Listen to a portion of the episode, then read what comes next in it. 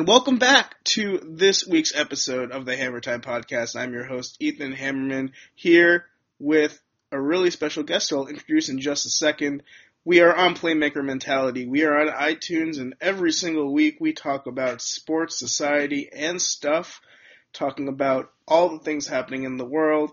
And as I said before, I am really, really excited about my guest tonight. A few weeks ago, I was talking about how pumped I was to meet people from all around the industry, and I have found a great sports writer who has a ton of experience, uh, who's going to lend her expertise.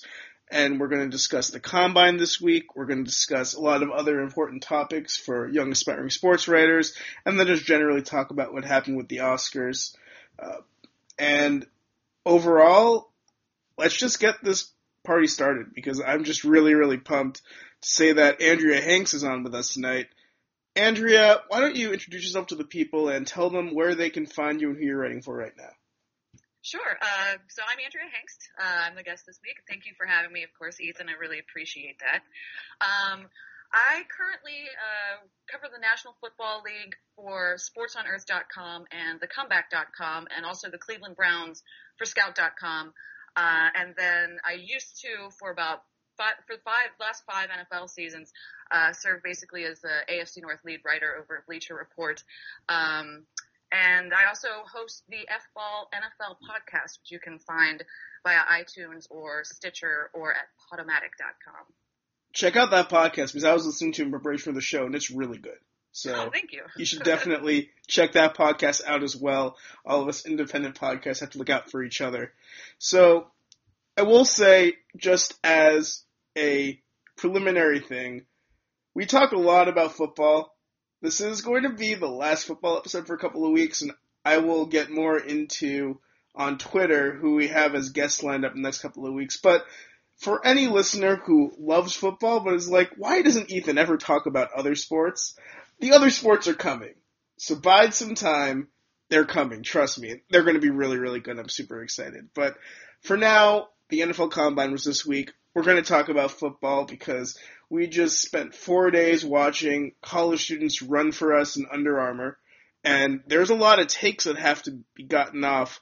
So, Andrea, starting with who really jumped out to you in terms of winning the combine, really proving themselves and showing how they could eventually be stars at the next level.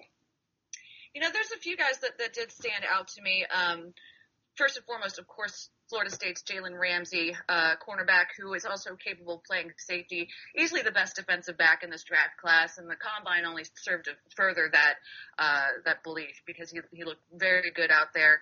Um, you know, I think also, you know, just taking a closer look at uh, Alabama running back Derrick Henry because there's a lot of concerns about him because he had so many carries last year. But again, that was the only year that he really had a heavy workload in college, and I thought he looked great at the combine. Uh, very explosive in terms of you know he had the he had a good vertical leap, he had a good broad jump, he he ran pretty quickly, uh, especially for a guy of his size who was kind of I, I believe he was a little bit surprised at how slightly overweight, let's say he he ended up being. Um, those guys definitely uh, stood out for me in a good way. And there's, I mean, there's a lot of t- talent in this year's draft. I mean, last year's draft, especially in 2014, I think we got kind of spoiled by the high quality, especially like wide receivers, and, and there was some, some really good depth to be had there. So it's not, let's say, the most special draft class, but there are guys to be had here, and there's some talented guys, and uh, you know, the, and people who uh, you know expected to do well at the combine for the most part did. Definitely agree with you on Jalen Ramsey he's someone who could be a special safety or cornerback. My cornerback comparison for him is Trumaine Johnson, the guy on the Rams, who took a couple of years to really figure things out. And I think that Ramsey's going to have a tougher transition to cornerback than a lot of people seem to believe he will, because you can't just out athlete people in that position. Receivers will always have an inherent advantage at cornerback. And look at Patrick Peterson. It took him time to grow into that role. Now he's really good, but it took him more time than people necessarily want to give him credit for. And then on the other side of the coin, Justin Gilbert, yeah. someone quite athletic who just isn't very good. and really doesn't show the uh, the willingness to get better. Right. So I definitely am with you on Jalen Ramsey. And another cornerback who jumped out to me was Vernon Hargreaves from Florida. I thought that he would be a little bit less athletic, and when I watched him, the sort of vibe I got from him was that he could translate really quickly and become a good cornerback quickly, but I'm still a little bit scared of how he's going to handle bigger receivers. So that's something that I definitely want to keep an eye out for him. Yeah, the thing with with cornerbacks, you know, it's it's among the most difficult position to transition to the NFL and play well uh, quickly. You know, uh, same as with wide receiver.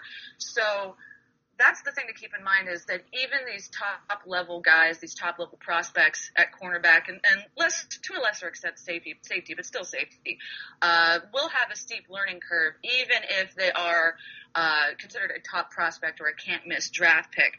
It's just a position that guys have to grow into. I totally agree with that. And you call out Derrick Henry. He's a bit of a polarizing figure. There were people before the combine. I'm not sure if they're still saying it now, but definitely before the combine, who seemed to think that Derrick Henry was a fullback in the NFL. That's not the case. The guy is a legitimate five star athlete. He's a yeah. phenomenal, phenomenal athlete. And I think that his vision's a little bit underrated. He's not Trent Richardson. He's not going to run into blockers every single other play. Right. He's the kind of player who, in some ways, reminds me of, and I'm going to get a little bit retro on everyone, but Jamal Lewis, the old Ravens running back, who yeah. was able to pull away from guys if he had to, but otherwise could just make plays happen at the line of scrimmage and have the size to get the pile moving forward. He's someone who I really, really like, and he might be a top 10 player in this class for me. And I don't normally say that about running backs, but you touched on how the class does have some talent. I happen to think that it's one of those weird classes where a lot of the talent and the value is going to be later in the draft. Because to me, there's a clear top tier and then it falls off a little bit. Just for you, who are the top five to ten players in this draft, or where do you think the elite talent lies in this draft? You know, I think I think the you know everybody's been talking about defensive line uh, being particularly deep in this draft class, and that's true. I mean, it, it's not going to be the kind of thing where you can take a, a more elite type of of, of guy. Uh, you know, like DeForest Buckner or something like that, and say, oh, he can, we can wait on him, and, and he can be a second round pick because guys like that are still going to be, they're still going to be talented D linemen in the first round. But it is something that if it's not an immediate need for a team where somebody doesn't really jump out to them or some guy you know gets drafted and they can't they can't pick him up because you know he's off the board. Um, you know you can you can kind of wait until later. Um, you know the one thing that that that is kind of curious to me is just the entire quarterback class because I feel like you know this is like the year you know with, with uh, you know Christian Ponder and, and Blaine Gabbert and guys like that, where it's like there are teams with needs at quarterback, and it's inevitable that you know, guys, not just not just uh, you know Carson Wentz or you know or whatever uh, are going to go early. There's going to be a lot of other guys, and I don't think that that's a wise choice. But teams get desperate uh, for quarterbacks, so you're going to have guys who are definitely not elite prospects at the position, absolutely going in round one more than just you know Goff and Wentz. You know, it's funny because I'm not sure that I agree with that and this is just based on having seen them all play and also going to Mobile. Now, I agree with you. I think Carson Wentz is going to get picked very highly. I don't think it's the right choice. To me, in this class, I have a six man tier at the top of Jalen Ramsey, Joey Bosa, Ezekiel Elliott, uh, Sheldon Rankins, the defensive tackle from Louisville, Laremy Tunsil and Myles Jack. I think that those six are a tier above everyone else from an athletic standpoint. I think that everyone, quarterbacks included, falls under them in some capacity. My thing with Carson Wentz is that teams love him because he doesn't have any off-field issues. It's sort of like Marcus Mariota from last year. Sure. He has a 4.0 GPA. He's really athletic. He's super competitive. There's this great moment in Mobile where everyone was doing laps to start practice around the practice field, and Wentz started in the back of the pack and he sprinted to the front. He did Yeah. not want to be in the back of the pack at any moment. He is a competitive guy. He shows intangible upside, which is valuable, even though a lot of people might poo poo it. It's nice to have someone who could work on being the best and has that sort of intensity, that self awareness, and that self determination to do that. Plus, you have the physical skills, and you can see why teams like the Browns are looking at him at two because he has a lot of what teams really value in a quarterback prospect, and there's a lot to work with there. Now, in terms of his tape, it's not as good as people think it is. He played a one read offense. He barely had to make more than one read. Uh, whenever he had to do more than that, he looked completely lost. He gets rattled by pressure a lot. He didn't look amazing in Senior Bowl practices. He floated a lot of passes.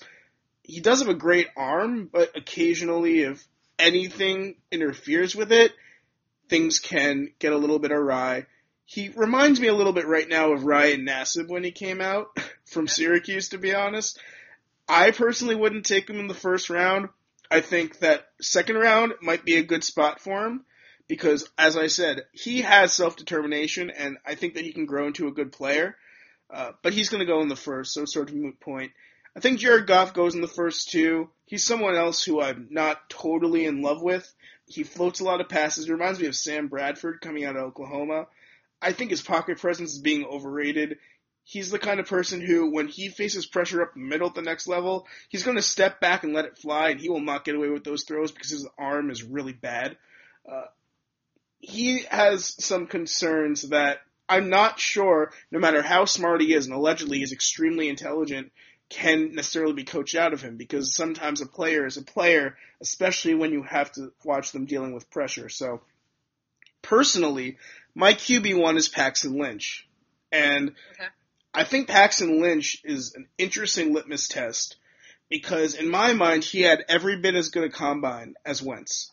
And I think if you look at it from an empirical statistic point of view, if you look at it from every perspective, it's strange to me that he's not getting the type of coverage that Wentz is. And in my mind, the issue there, and this is something that I heard about when I was at the Senior Bowl, there are some off-field issues with him that haven't come to light yet.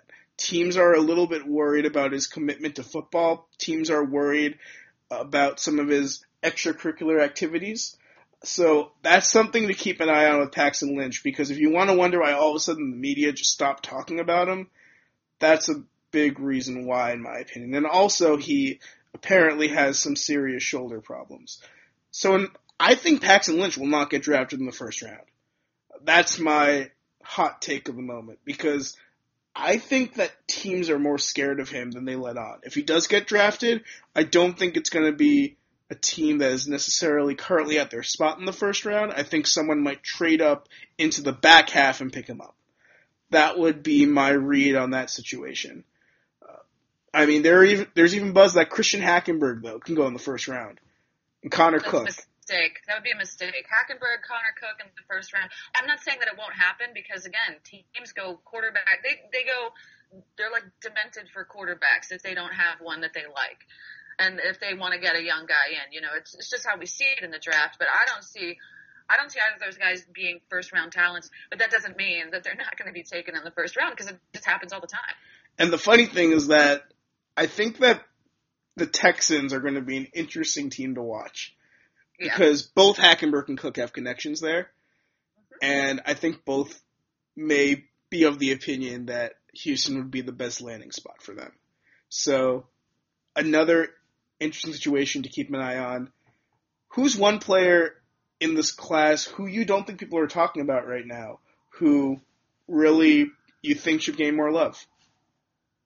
Reggie Ragland. I mean, people are talking about him, but they're like, the the furthest, the most I see about Reggie Ragland is, oh, he's going to be one of those late first round guys that like the Patriots or the Packers tend to pick up in in the first round. But I haven't seen anything beyond that. Okay, late first round, that's Reggie Ragland, and I feel like that is just all people are really saying about him right now. I'm very impressed with him. Um, that's somebody that. Um, you know, I, I think teams that have have struggles, uh, you know, inside and stopping the run, I think that he's going to be a huge and an immediate asset there. And I know that he's not an under the radar kind of guy per se, but I feel like all of the discussion about him has been really kind of one note. I agree.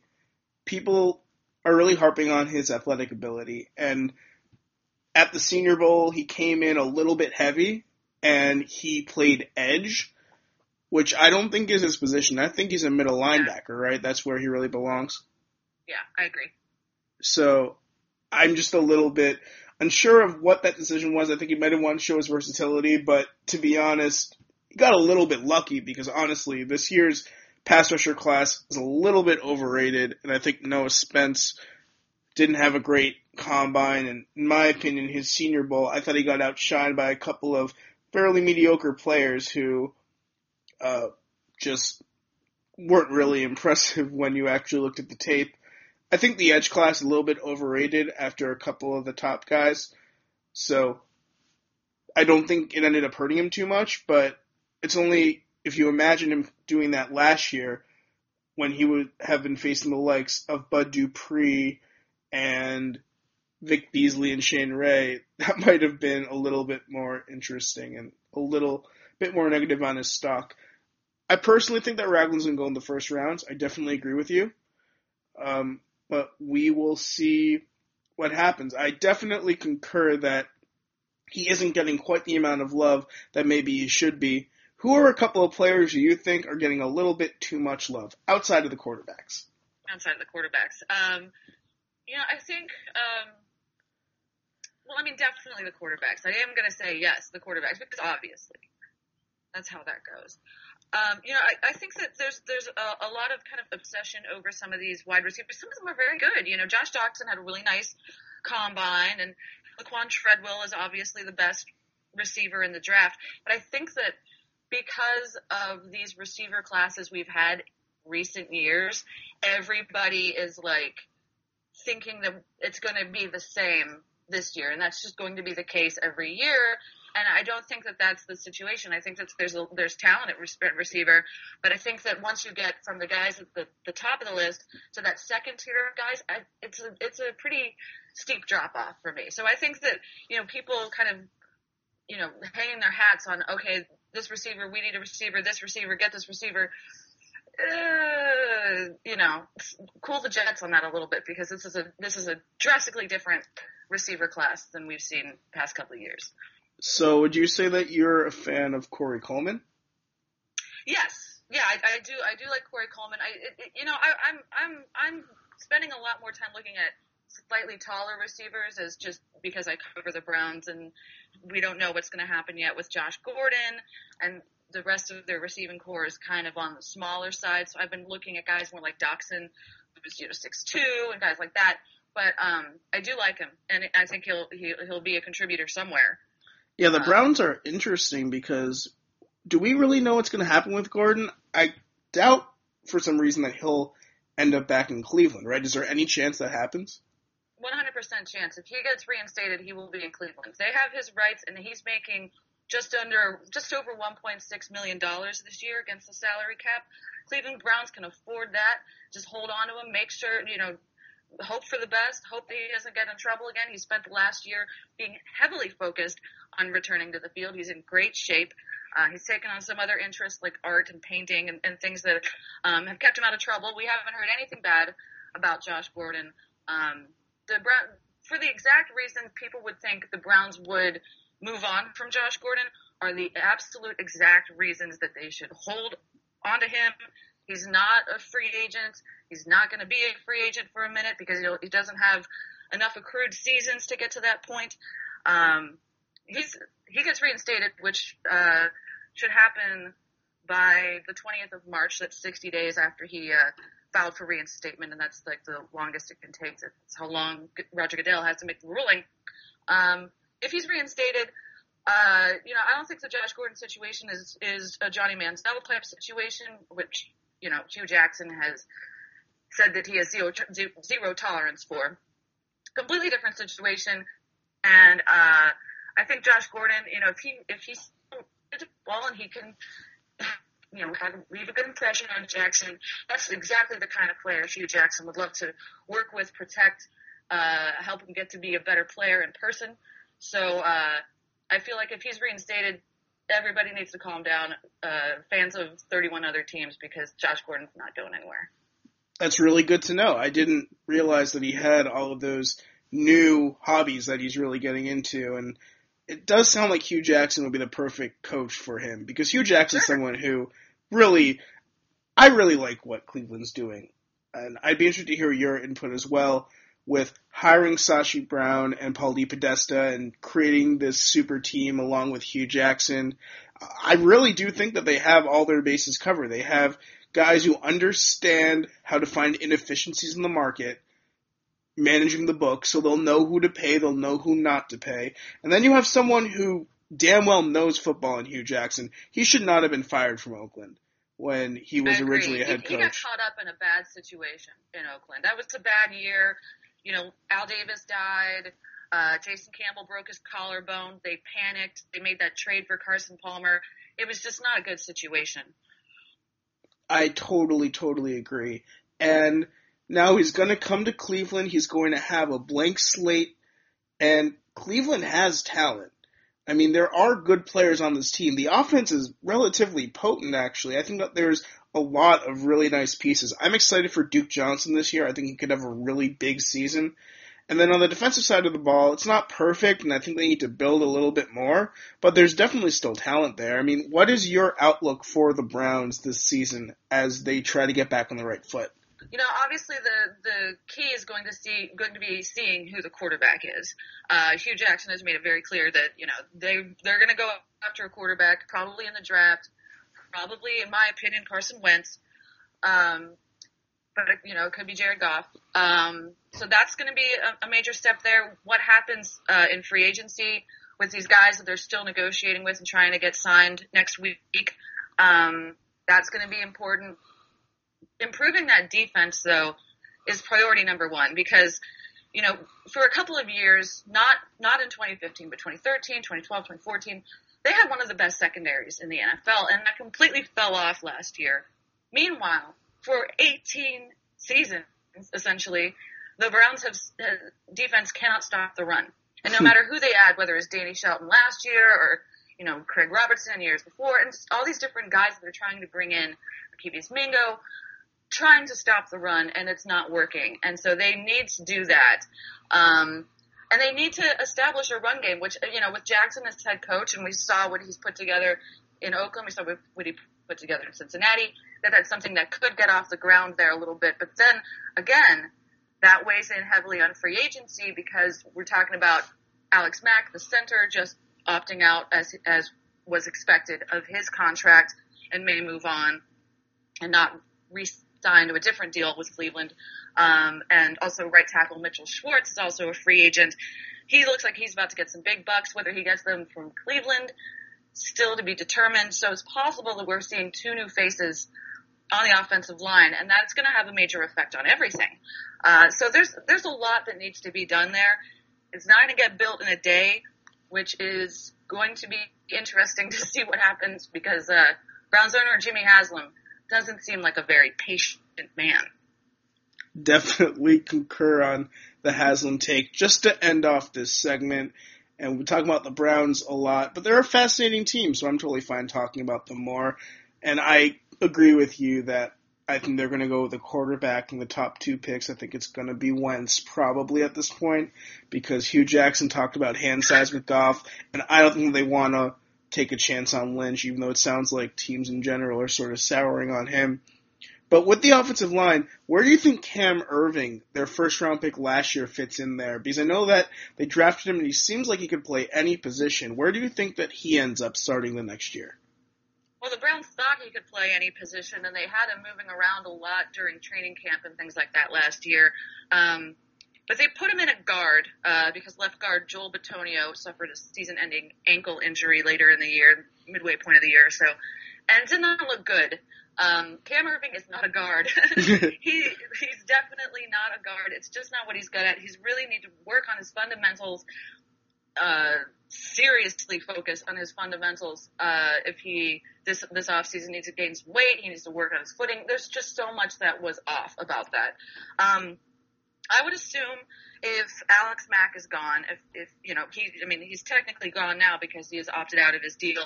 But if they don't, which is a possibility, but they could bring him back on another contract. But if they don't, I would imagine that Cam Erving will be the first man in line to be that starting center. Um, but I wouldn't be surprised either if they messed around with him a little bit at right tackle to see if he can step in if Mitchell Schwartz leaves. Um, there's definitely a place for him. This is his best chance right now, th- this upcoming season, to be a full time starter somewhere on that line. Um, but he has a lot of work to do. Um, and you know, as a as a former first round pick, you don't want to just use a first round pick on a guy who ends up being a depth offensive lineman for you. But we're gonna have to see if he can turn that corner. But I would assume that center would be the most likely landing spot for him uh, if Mack moves on. In college, Cam Erving really actually jumped out to me as a center, so I would be very interested to see how he would fit in there. Anyway, we're going to move on to the society portion now, and this is a really exciting opportunity because you are a female sports writer, and there are a lot out there from a more beat writer perspective. I talk about this from Sigmund Bloom. Like there are some amazing beat reporters. Like you would be one. Um, Mary Kay Cabot also for Cleveland is phenomenal. Uh, I mean, Josina at ESPN. Browns fans might argue with that point, but really, oh, I, I personally find her good enough. I know that she is a little bit. I I think that she receives a lot of blowback because she's a woman in some ways. Yeah, I, I would say I would say that that's not incorrect. Sure. Because I feel like like what she's doing, like she's covering the news, and you know maybe her sources are wrong sometimes, but I feel like sometimes some of the hate that she gets is a little bit disproportionate compared to other counterparts in the field. But that's a whole other conversation that we could maybe get to later on. But in general, I just wanted to start off with what made you want to be a sports writer in the first place? Um, well, I guess it, it, it goes back to when I was like three years old and started writing and realized that writing was my biggest passion in life and that someday, however improbable it might be, that I could make my living off of writing.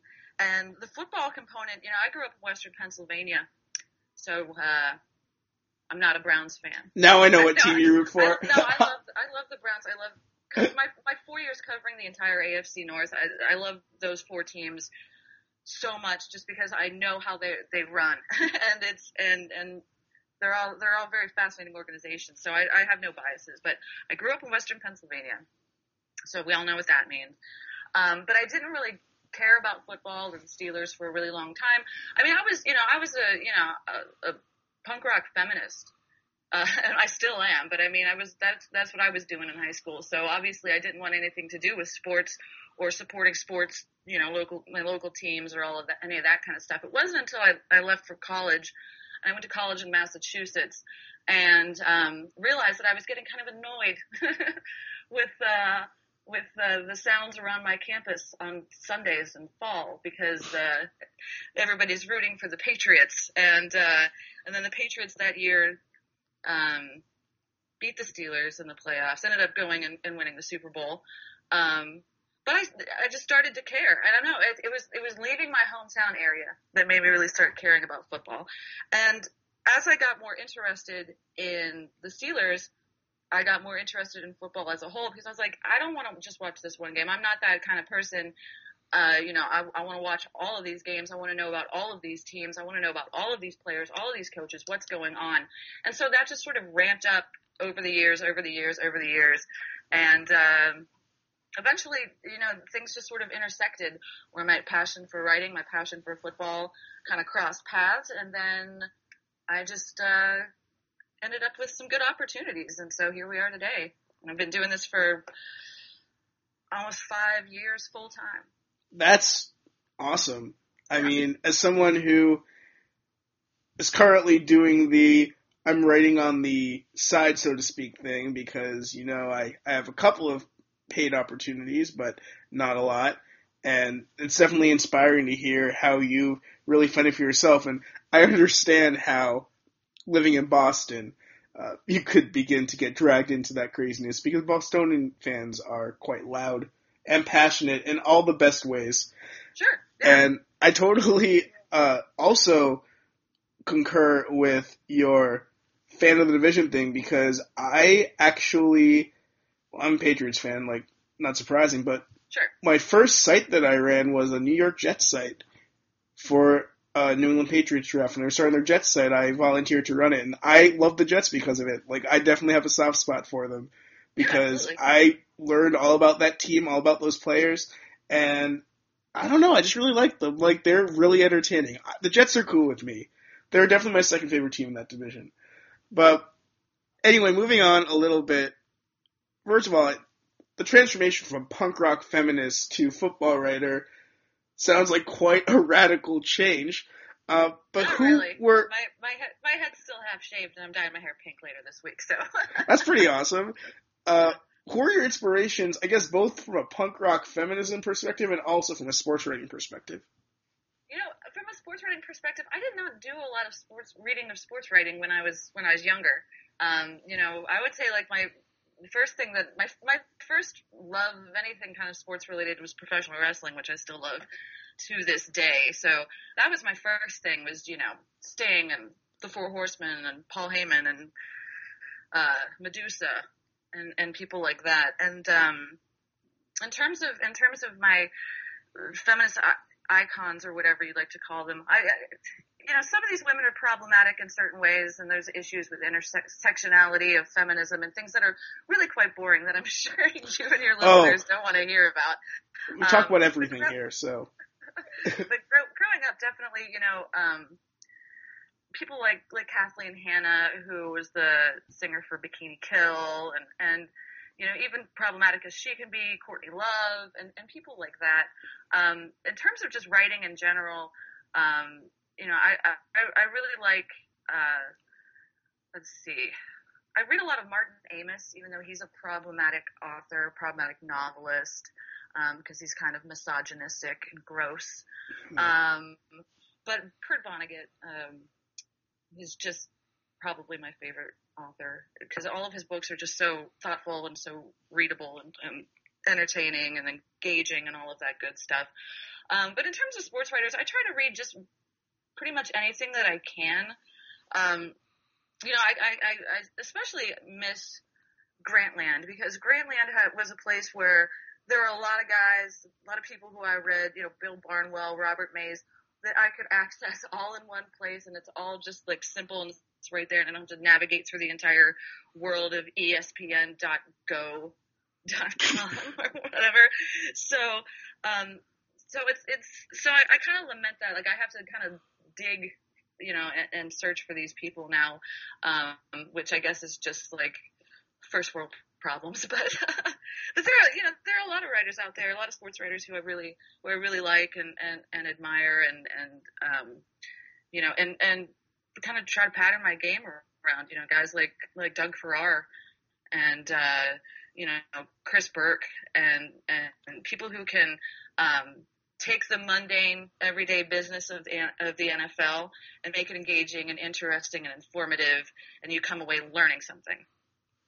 That's a really good ethos to have.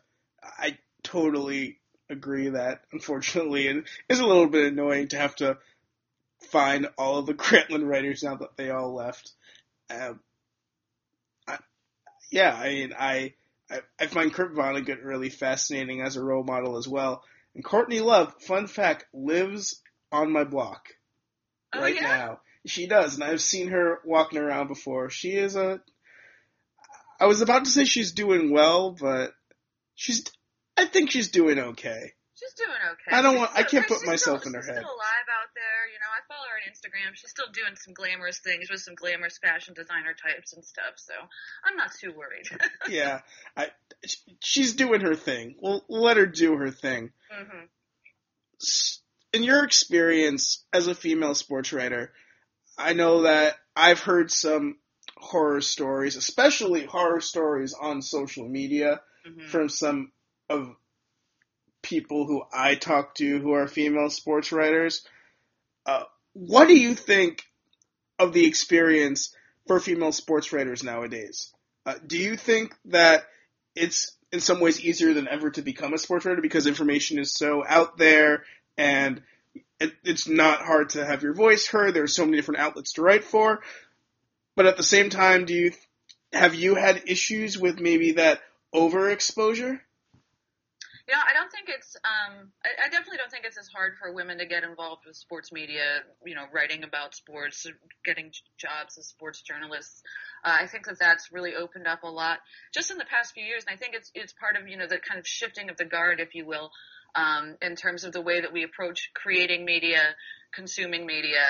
You know, obviously the way that it's it's produced for the internet and for mobile and things like that, um, and just how many voices can be heard at, at, this in this day and age. So I think it's a lot easier for women to get more more opportunities. But again, you know, as you said, the flip side of that coin is that while these outlets are more willing to hire women and employ women to write about football or baseball or whatever sport, um, there's still that you know Cro-Magnon uh, level of sports fan out there. The, these men who don't respect any women's opinion, especially on sports. You know, stick stick to the kitchen or whatever. Um, and I've seen some terrifically horrific things being tweeted at other female sports writers. Um, I don't really get a lot of that personally, thank God. Um, I attribute that to a couple reasons. One, I don't have a large Twitter following. Like I'm, uh, it's it's somewhere under six thousand. And you know, the more Twitter followers you get, whether you're a male sports writer, female sports writer, just anybody in general, once you start getting 60, 80, 100, 200,000 followers, you're going to get all kinds of freaks and weirdos and mean people. You know, as part of that, and, there, and it's just the more opportunity for them to come at you because there's more people there. But I think the other thing too is that you just look at me and you know what I'm about. You know what I mean? I, I bleach my hair, half my head is shaved. I'm a woman who writes about football. What do you think my stance is on a guy like Johnny Manziel or a guy like Ray Rice? It's pretty clear. And if you don't want to hear it, you can just look. You can just take a look at me or do a little research about me and, and realize if you're if you're all about what I'm about. Um, and and so thankfully that is, um, especially when we're talking about Twitter, uh, really uh, helped me not have to deal with some of the abuse that other people have. Comment sections, particularly back in my my time at Bleacher Report, just you know, so many reads, so many eyeballs on everything every day. The comment section is a whole other story. Don't ever read the comments. It's a cliche, but it's true. Don't do it. That's where all of that's I would say 90% of any abuse that I've dealt with um, as a female sports writer comes from the comment section. So I mean, I, I swore that off years ago. I learned pretty quickly that's not a place where you want to go. you know, you are so spot on about the follower thing, and yeah. I'm at a smaller level than you because I don't have six thousand followers. I'm at about two thousand, a little over twenty one hundred. And even at that level, like there was a point where I was like in such a good zone where like everything I tweeted would get like one favorite or like now I guess it's called or retweet or comment. And then there was a point where I reached like a threshold and then all of a sudden people were like angrily commenting back whenever I tweet anything that wasn't sports. Yeah. And and then thankfully what happens is that, you know, you lose followers and you gain them and then you'll break even as long as you're sort of true to yourself and uh, don't stick to sports because sticking to sports is really boring. Right. But one other thing that I noticed, and I want to hear your input on this. I was talking about it with Sigmund Bloom a couple of weeks ago on the show. I think that that Cro-Magnon ethos that you mentioned really rears its head more at women trying to be analysts of the game rather than reporting the game. I think that while they receive a lot of criticism, at least they have positions and they have opportunities to stand toe to toe. I think that, not to cross sports too much, but what we see with Doris Burke in Right. basketball, where, I mean, by all accounts, by all objective accounts, she's a phenomenal analyst. Yeah. Um, and yet she receives so much pushback anytime she is a color commentator on the game. I there's definitely a stigma there that's different, and I'd be interested to see if you experience any difference when you're, say, just doing a game story or just reporting on news, as opposed to when you're analyzing what went wrong in terms of reaction.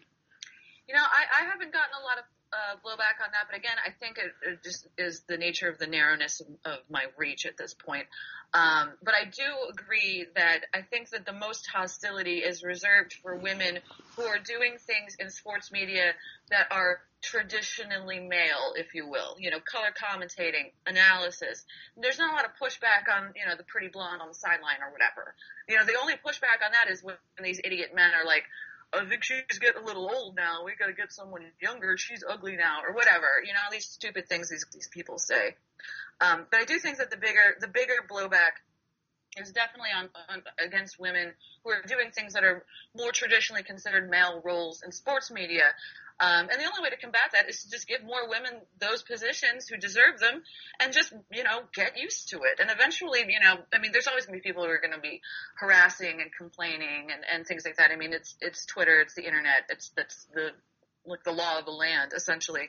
But I think that, um, you know, with, with more of it being normalized in our society, our sports media society, that some of that I think will drop off a little bit, but it'll never completely go away because I mean, fan is short for fanatic, and these these people are coming at men and women. All I mean, you, Matt Miller, in the Bleacher Report. I mean, the things I've seen people say to him on Twitter would just blow your mind with just how borderline criminal essentially some of these things are. You know, so I think you're always going to get that, but um, yeah, I do think there is some, you know, some blowback against. Well, there's only specific rules in sports media for women, and and uh, as long as that you know that continues to change, I think that it'll calm down a little bit. But you're always going to have morons. I mean, it's it's it's how it works. I mean, if I recall correctly, and I might not be, I think that someone once tweeted at Matt that he hoped that his family would die in a car crash.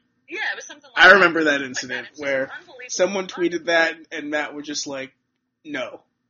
And I, I think Matt just said fuck you to that guy. Yeah. And I was like, good for Matt. Like, Matt Miller is one of the nicest people in the industry. I am a huge Matt Miller supporter, so I have nothing but love for the guy. I think that he does really, really good work and is very underappreciated by some, so I'm all Yeah, about Matt and, Miller. and no one should ever be out there tweeting death threats to somebody because they disagree with somebody's big board. You Yeah. know what I mean? Like what? Why? It's not. It's a big board. You know what I mean? Or it's a mock draft. Yeah, like, chill. Like, Chill. these are opinion pieces. and None of us know what's going to happen. I mean, come on, you need to relax. I Yeah. people take things way too seriously. Yeah. Now to end off this segment, just I guess in, since you have more experience, uh, do you have any final words other than don't read the comments for those who want to be sports writers? Keep writing. You know. Uh, write, write, write. Um, anything that interests you, write it. Um, know the difference between your and your and your and their. Um, you know, come off as intelligent. Know what you're talking about. Um, it, you know, it, it's one thing to want to write or, or think think that you can write and actually being able to write. I don't mean to be a, sound mean when I'm doing that, but it is a competitive field. You have to stand out. You have to make yourself distinctive, and uh, you know, and, and, and I hate to be like, hey, write for free. I would, I would suggest, you know, maybe write for free for yourself or just put some stuff together so you can, you have a body of work. So when a paid opportunity comes along that you can apply for or someone approaches you about, you have something to back up that, that you're able to do this. But, you know, it, it's, it's a, it's, it's a strange world. Um, and it's, and, and it's as much about talent as it is timing and luck and, and making connections. So, you know, reach out to other writers. Uh, we don't bite. Most of us are pretty cool. Some some people might be competitive, but I haven't met anybody who's been a jerk to me in this industry yet. Um, so just reach out, ask questions of, to other writers, and, and and just always always strive to to improve and, and recognize that you know this is this is a, a wide open industry that keeps getting wider. And uh, if you if you're good enough and you stick with it, those opportunities will come. My biggest advice that you didn't mention because those were all really good points.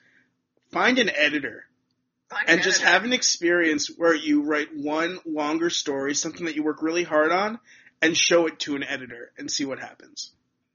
Because in my opinion, and I know that there are a lot of people who do really good work without having an editor go through their stuff. Sure. I think editors are some of the most magical people ever. Oh, absolutely. And I've been lucky enough to work with a couple amazing editors. I'm going to give a shout out to my guy David Roth, who does the best sports writing in America. He used to work at SB Nation. He works at Vice now, and I've Yep. helped, written some stories for the Classical. Uh, anytime he gets his hands on something that I've put together, he just makes it so much better. And I remember the first time I ever submitted to him was, I think it was a couple of years ago. I put my heart and soul in this piece about the Connecticut Husky football team after getting connected to him uh, through a mutual writer friend. And I put my heart and soul into it, and he's like, emails me back about a week after I sent it. He's like, hey, Ethan, you did a really, really good job, but I think you can make this even better. So why don't you make edits your own time? There's no deadline on this. Make edits and then send it back to me, and we'll see what it's like. And then I made a whole bunch of edits on it. I pretty much like cut out because I tend to write really long when I write. So I, I had another story that I said to him that was like 2,000 words on the FXFL. He's like, sorry, Ethan, nobody wants to read 2,000 words in the FXFL. You have to cut this down in half. And it was just like, yeah, duh. I just wanted to write all these things and I just feel like editors help you focus things so much better. And by the time those pieces came out, like, oh, they're so good. Like things that I could not have done alone. So my biggest advice is think of writing as a collaboration. And if you haven't gone through the whole vetting process with an editor before, uh, try it out. Find someone Yeah. who's willing to take a look. Someone who's edited before. Someone who could really uh, enhance your stuff. Because I really do feel like that makes a difference. Connect with an editor because editors are willing to like help out. There are a lot of really nice editors on Twitter. Uh, so that would be my other piece of advice that you didn't mention because all the advice you mentioned was also amazing. So That's really good advice. Find an editor. I, I agree. That's good. That's good.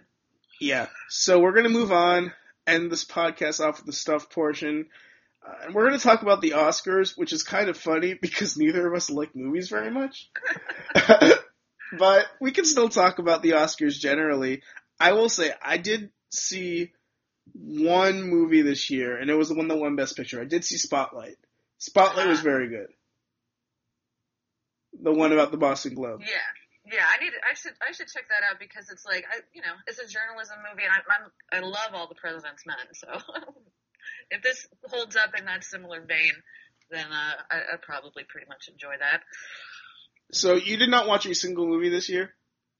No, I mean I've I've I've watched movies this year, but it's mainly been The Godfather one and two over and over again.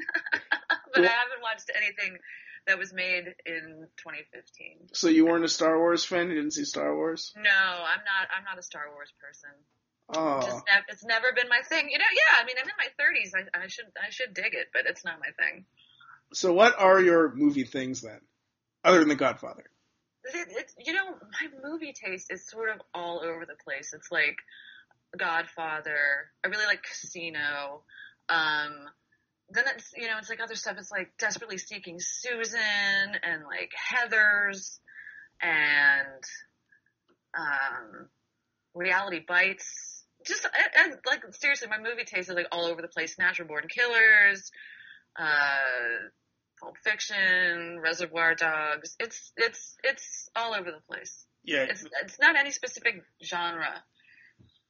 that that is pretty all over the place. I, I will say that the Heathers is an interesting one to bring up because that is one of the most interesting takes on bullying that I've ever seen. It really is. It really is. And it's really it's really hilarious. It's a really nice like there's some good satire in there. It kind of reminds me of like Carrie, except Carrie's a little bit more intense, for sure. Yeah. Um, yeah, a little, a little bit more intense. A little bit. Um, so I don't know. Did you follow along with this controversy at all? The uh, Oscar so white controversy.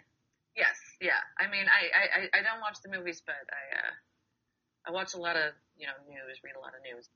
You know, um, you know, I think it's I think it's a relevant point. I mean, it, it's you know, it's a there, there's an institutional um, process that you know results in black actors not getting these choice roles to begin with, and then even when they do, not be you know being overlooked by by the Academy, and I think that's a problem. I think that's a very significant problem with Hollywood.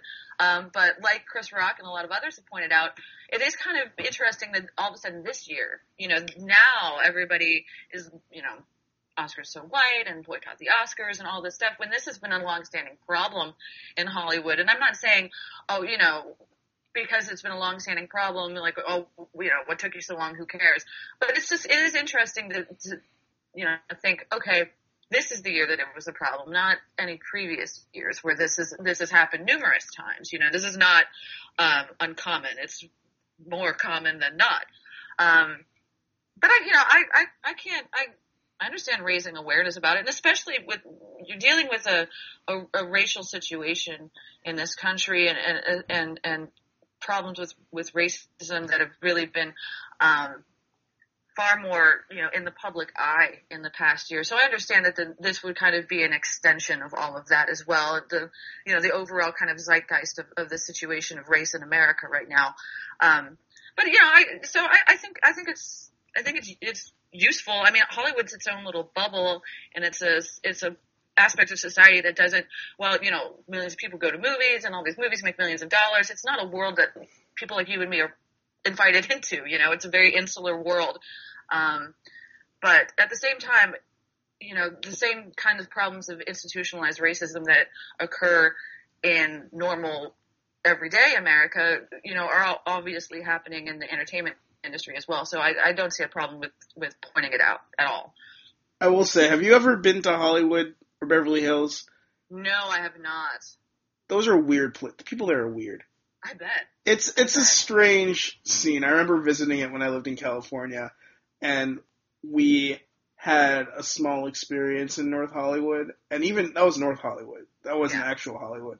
Even that was just a little bit jarring. Like, no one eats in Hollywood, which weird. is weird. Like, I remember I was hanging out on this set for this commercial, and we were hanging with one of the talent, and he was just like eating I think it was like chia seeds, like literally these tiny, like little, like seeds, just popping them into his mouth over and over again. And he, we were like, dude, what are you doing? There's pizza right over there because we were all it's getting pizza. Craft services. What are you? Why? Yeah, and he's like, got, gotta stay thin. You know, I got, gotta, gotta have these abs. I will say he had amazing abs. Like he had like a ten pack. I was like, good, good for you, dude. But that's the pressure that a lot of these guys are under, and this actor actually was black and I'm guessing that it was even harder for him. I mean, I think that there's some really good things happening right now. Like, I don't know if you ever watched uh, Crazy Ex-Girlfriend. No, I haven't seen it. so that. that does a really good job of subverting the tropes, and they were saying in, in that show that they consciously wanted to cast an Asian bro love interest because it's not a stereotype that you often see, but and the creator of the show, Rachel Bloom, who's brilliant, you should check out her YouTube videos because she's really funny, yeah. was saying, you know, when I was growing up in school, I knew a lot of Asian bros, and they're not represented at all in the media. Yeah. Can you think of any? And she's totally right. Like, why not go for that? That was someone from her life. Uh, but yeah, I think Hollywood has a bit of a stilted view of the rest of the world. Taking it a step further, though, I have a hotter take okay. that came to me as we were talking award shows are dumb and we should stop having them. I think that if we got rid of the Oscars, would anything change in terms of how we perceive movies? Because I honestly think that it might normalize to a degree the reaction from these movies and maybe in like the collective memory, like let's say for example, there's no Oscars in this parallel universe I just created. Okay and uh, a movie like I don't know Selma is released into the world. And Selma was, by all accounts, an amazing movie from a critical perspective, but didn't get nominated, didn't get recognized for many Oscars. I feel like if we didn't have the Oscars, that movie would have more cultural impact than it does now because so much of the controversy has bubbled up into this general anger about this one award show, you know? Well, yeah, that, guess, you know, if something isn't nominated for an Oscar, then is it actually quote unquote good? And Yeah. if it's, and, and is it important, quote unquote important, if it's not nominated? And so it takes that, uh, uh, uh, you know, the aspect of Oscars equals important out of the, the equation, and then you can just have movies that are important or movies that aren't important. And I do get that. I understand the, the desire to kind of take, you know, you kind of take the award out of the equation and you get something different out of it. But come on, this is Hollywood. it's award shows. That's what they do. Like, for, turning back to football, do you think that the MVP award is necessary anymore? Do you think that we need, so you think that we need to know every year who the most valuable player was, even though that most valuable player is chosen by a completely arbitrary set of standards? well, as a voting member of the Pro Football Writers of America, yes, I like there being MVP. All right, that's fair. Last one. All right. And this one I think will be a little bit more discussion oriented. Should we have a Pro Bowl? No, no, we shouldn't have a Pro Bowl. It's a waste of money. Uh, it's a waste of money for the NFL. It, they think they're getting eyes, but they're not getting eyes, and every year they get less and less eyes on it. And Roger Goodell gives some speech where he's disappointed about the Pro Bowl. And you know, and and I watched a little bit of it this year, and the level of competition was at least better than it was last year, which was just probably the worst Pro Bowl I've ever seen. Um, in terms of the fact that I watched maybe 20 minutes of it, if that. Um, I think we should get rid of the Pro Bowl um, for the same reason why I think that there should be two preseason games and they shouldn't add any more regular season games. And and and I'm with the players on on not wanting to play Thursday nights. Uh, because of you know player safety. What's the point? What's the point of the Pro Bowl? Why are you going out there? You know what I mean? Like, and, and I understand the, the, there's a flip side to this though, where there are incentives, there are contract incentives and, and salary cap ramifications and, and, and things like that that go into it, uh, which would make eliminating the Pro Bowl, I think, very difficult to do. Uh, in terms of, you know, I think that some player, player agents, some NFLPA, uh, pushback on that, just, just from a financial perspective of players who earn bonuses going to the Pro Bowl and all of that. Um, but I just don't see the point of it, especially because it's not a competitive game. You don't want to see any players go out there and, and play full speed in the Pro Bowl anyway because you don't want to get hurt and it's already at the end of the season when your body's already worn down.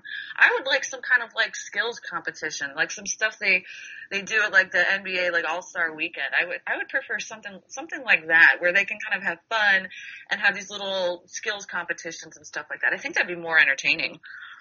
As long as they don't play flag football in sand, Nope, can't do that. That that's that that's how Robert. Edwards lost his career. Yep. I'll, I'll be okay. Uh, but I mean, in my mind, the reason why the NFL has a Pro Bowl is because every other league is an All Star game, and the NFL is different than every other league. The NFL shouldn't need to have an All Star game. Whatever. That's just a take for another time. We just had a meta discussion on awards to end off this wonderful podcast, which I thought went really smoothly. Talked about a lot of great things. Andrea Hangst, thank you so much for joining, and we'll definitely have to have you on again soon. Yeah, absolutely. You know, we got we got the draft coming up and and and all of that. So there's there's going to be endless opportunities to talk about the NFL. And if you ever want to talk pro wrestling sometime, I can do that too. Yeah, pro wrestling, I I have to say, I've never been super into pro wrestling. I watched it a little bit because my friends sometimes watched it growing up, but I don't know, it's it's never been my thing. But maybe I'll have to just like get some sort of cage match going on with a couple of other people who love talking about pro wrestling. So we'll see. Maybe that'll happen in the future on this show. Yeah, for sure. Yeah. Anyway, thank you so much for listening to this episode. Next week, we have a really special guest. I'm super excited. You'll get to hear who she is on Twitter later. Uh, but for now, Ethan Hammerman signing off. Have a good one. All right, that was great. Thank you so much. Yeah, that was That awesome. You awesome.